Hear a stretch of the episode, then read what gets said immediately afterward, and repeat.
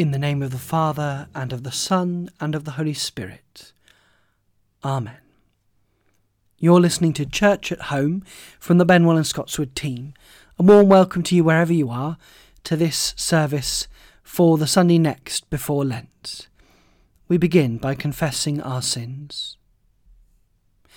God so loved the world that he gave his only Son, Jesus Christ, to save us from our sins, to be our advocate in heaven and to bring us to eternal life.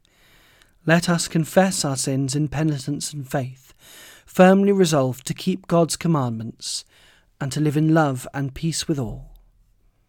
God be gracious to us and bless us, and make your face shine upon us. Lord, have mercy. Lord, have mercy. Make your ways known on the earth, your saving power among the nations. Christ, have mercy. Christ, have mercy. You, Lord, have made known your salvation and reveal your justice in the sight of the nations. Lord, have mercy. Lord, have mercy. May the Father forgive us by the death of his Son and strengthen us to live in the power of the Spirit all our days. Amen. We pray the Collect. Holy God, you know the disorder of our sinful lives. See straight our crooked hearts, and bend our wills to love your goodness and your glory. In Jesus Christ our Lord. Amen. A reading from the second book of Kings.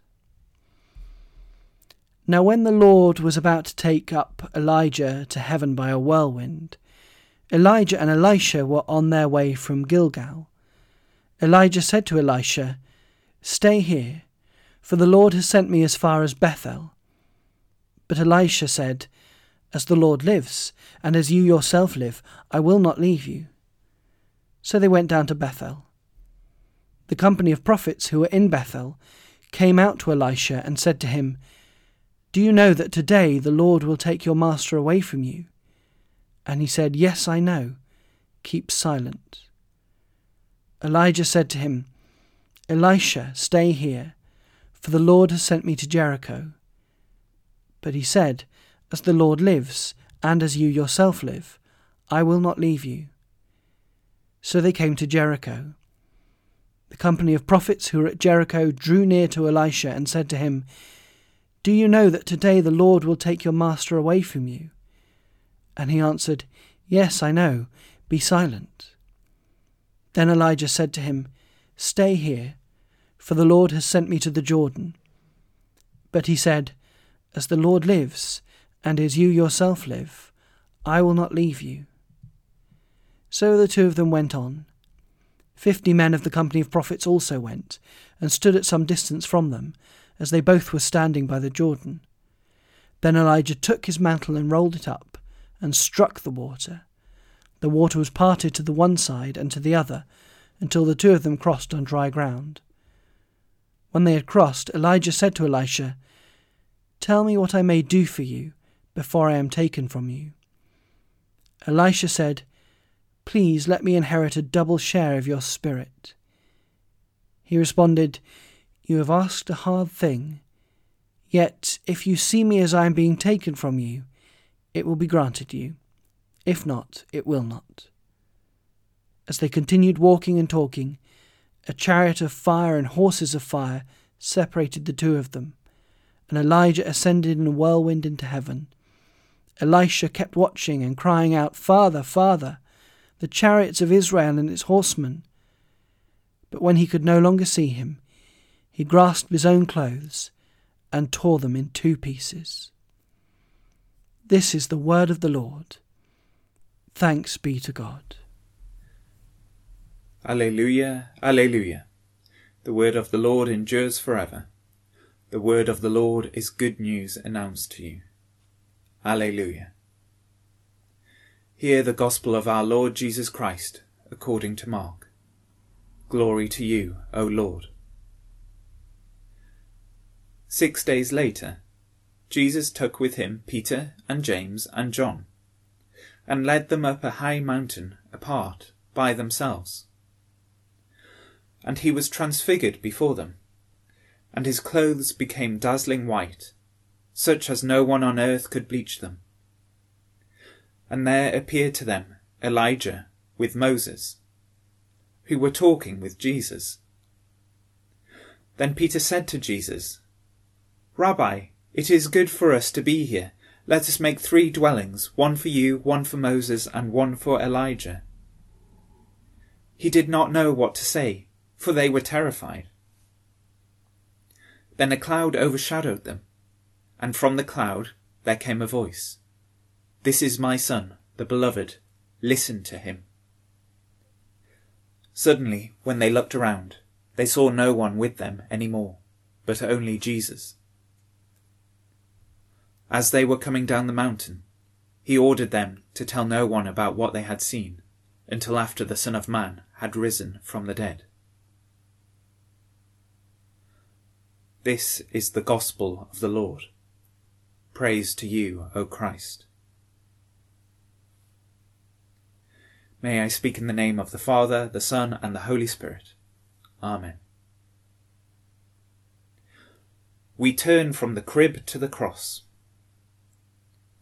We ended our Candlemas service, along with the season of Epiphany, a couple of weeks ago, with these words. Right now, we are in an in between time. We leave behind the story of Jesus' birth and revealing himself to the world. And now we look ahead into the wilderness landscape of Lent and on to Easter. The story of Jesus' approach to Jerusalem, his horrific suffering and death, and the hope of him rising from the tomb. In our Old Testament passage, Elisha and his master Elijah also stand on the verge of something, looking out across a wilderness landscape. They know that Elijah's time on earth is about to end. They stand on the banks of the River Jordan, the border of Israel, the river that their ancestors crossed to enter the promised land. But Elijah and Elisha are to make this journey in reverse, back into the wilderness, where their ancestors wandered for forty years. The waters of the river are miraculously parted, and they step out into the unknown, where chariots and horses of fire swoop down and take Elijah to heaven in a whirlwind, leaving Elisha alone and grieving to carry out God's work. In the Gospel reading, the disciples look out on a different landscape, but they are still on the verge of a terrifying unknown. Jesus leads them on a journey. Up a mountain they climb. Alone they enter the clouds and Jesus begins to shine bright white. His holiness is revealed as he is transfigured. The Old Testament prophets, Elijah and Moses, are also there, shining bright. The disciples are witnessing an incredible sight of awe and wonder. This is an unknown place where heaven meets reality. These stories of standing on the edge of a wilderness reminded me of an image that many of you have described to me in the town of Urumia, near the borders of Iran and Turkey, where many of you embarked on a journey into the wilderness, walking many miles to cross the border where lorries and cars, instead of chariots of fire, swoop down to smuggle you to Europe. You have stood on the edge of an unknown world in the hope of following God to somewhere you can live freely and worship Him. The destination of Benwell may be an unlikely place for heaven to meet reality, but nonetheless, here it is. I believe here is a place where God is present and calling us all to know Him better. For the rest of us, have you ever made a brave decision? That feeling of knowing you must do something. Something you know you must do but are terrified because it means stepping out into the unknown, making yourself vulnerable, exposing yourself to failure and hurt. Maybe it was choosing to change your job. Maybe it was admitting your failings and saying sorry. Maybe it was telling someone you loved them. Maybe it was going to speak to someone who you could see needed help. Maybe it was finally making the bravest decision of all to ask for help yourself. Of course, for every time we have made a brave decision, we have all made a hundred cowardly ones. We avoid situations that worry us, that require honesty or vulnerability. Rather than facing up to what we know to be right, we protect ourselves with distractions. We fill up our lives with comforts, with being busy, with money and entertainment, with mortgages and holidays, with drink and drugs, with sex and with social media. Most of us would rather stare at the light of our screens than risk being shown for what we truly are in the stark light of God. Many of these things are not necessarily wrong, but we all use them to avoid the fear of silence and loneliness, the fear that we may be inadequate. We create all this noise to drown out painful thoughts and memories. I find it telling that in both our readings it was necessary to shut up. In the Old Testament, prophets keep trying to dissuade Elisha from journeying on, telling him his master is about to die, and surely there is no need to keep following. Elisha keeps replying, Yes, I know. Be silent. In the Gospel, Peter does not know what to say when confronted by something he does not understand. So he starts gabbling about building shelters. But he is quickly silenced by the voice of God saying, This is my son, the beloved, listen to him. So we stand on the verge of Lent, the Christian season of fasting, penitence, and giving to others. It is a time to simplify your life, a time to be quiet. It is not the same as Ramadan in Iran. Nobody will force you to do anything. It is entirely up to you to decide what to give up and what to take up. It is maybe much more difficult, a time to reflect on what has become a noisy distraction and what is it you are avoiding. It is a time for renewal and growth, and that is terrifying because it requires complete honesty with yourself and God. Lent is the time to be brave, to shut up, and follow God by stepping out into the unknown. I challenge you to take time for silent prayer in Lent. Start off small.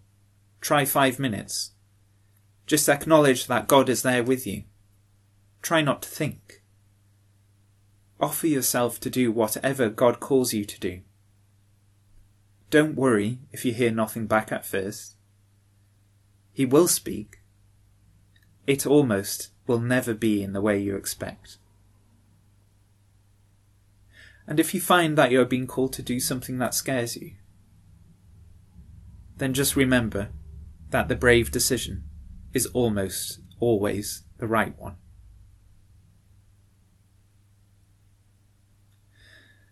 and I'd like to end with a quote from St. John of the Cross. To reach satisfaction in everything, desire satisfaction in nothing. To come to possession of everything, desire the possession of nothing. To arrive at being all, desire to be nothing. To come to the knowledge of everything, desire the knowledge of nothing. Amen. So now, in the power of the Spirit and in union with Christ, let us pray to the Father. Almighty God, we pray for your church. We pray for ourselves at this difficult time as we continue to be separated from those we love from one another. We pray that we would continue to know fellowship in your Holy Spirit. Know that we are still one church. We pray for our bishops, Christine and Mark, our area dean, Christine, and all the clergy and lay ministers of this team. We pray especially for those among us who feel particularly cut off, or particularly lonely at this time, and miss the sacramental life of the Church. We give thanks for the good news and pray that we would be strengthened to share it with those around us. Lord, in your mercy, hear our prayer. Lord, we pray for your world, for those in government, those who are faced with challenging decisions at this difficult time, those who have responsibility for responding to this pandemic, for ensuring that vaccines are fairly distributed.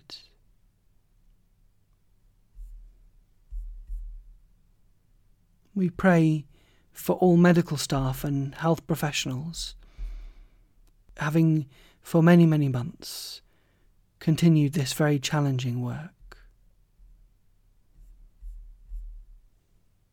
We pray for those who are experiencing poverty, for all refugees, for those whose rights have been violated. Lord, in your mercy, hear our prayer.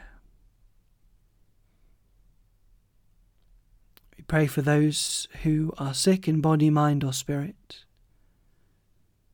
for those who have especially asked for our prayers for Jill Sawley, Joyce Phillips, George Snowden, the Riches family, Dee Humphrey, Claire Mozaffari, Eric Harling, Herbert Agbeko, Anastasia Micklewright, and Margaret Wall. We pray for everyone who has been affected by COVID 19. We pray for those who have departed this life. By name, we pray for Audrey Matheson, And we pray for all those who have lost their lives to this pandemic.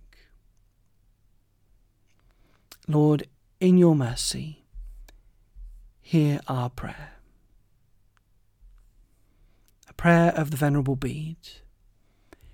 Lord God Almighty, open wide the door of my heart and illumine it with the grace of the Holy Spirit, that I may seek what is pleasing to your will Guide my thoughts and my heart, and lead my life in the way of your commandments, that I may always seek to fulfill them, that I may grasp the eternal joys of the heavenly life.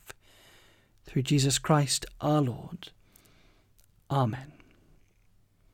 And let us pray with confidence as our Saviour has taught us. Our Father, who art in heaven, hallowed be thy name. Thy kingdom come, thy will be done, on earth as it is in heaven. Give us this day our daily bread, and forgive us our trespasses, as we forgive those who trespass against us. And lead us not into temptation, but deliver us from evil. For thine is the kingdom, the power, and the glory, for ever and ever. Amen.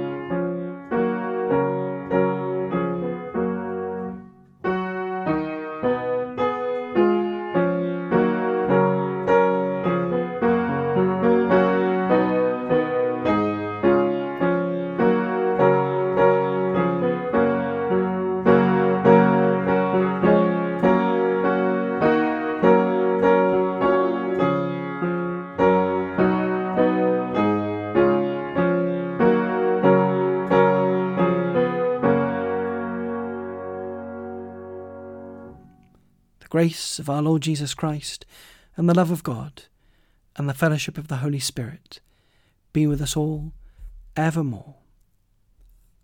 Amen.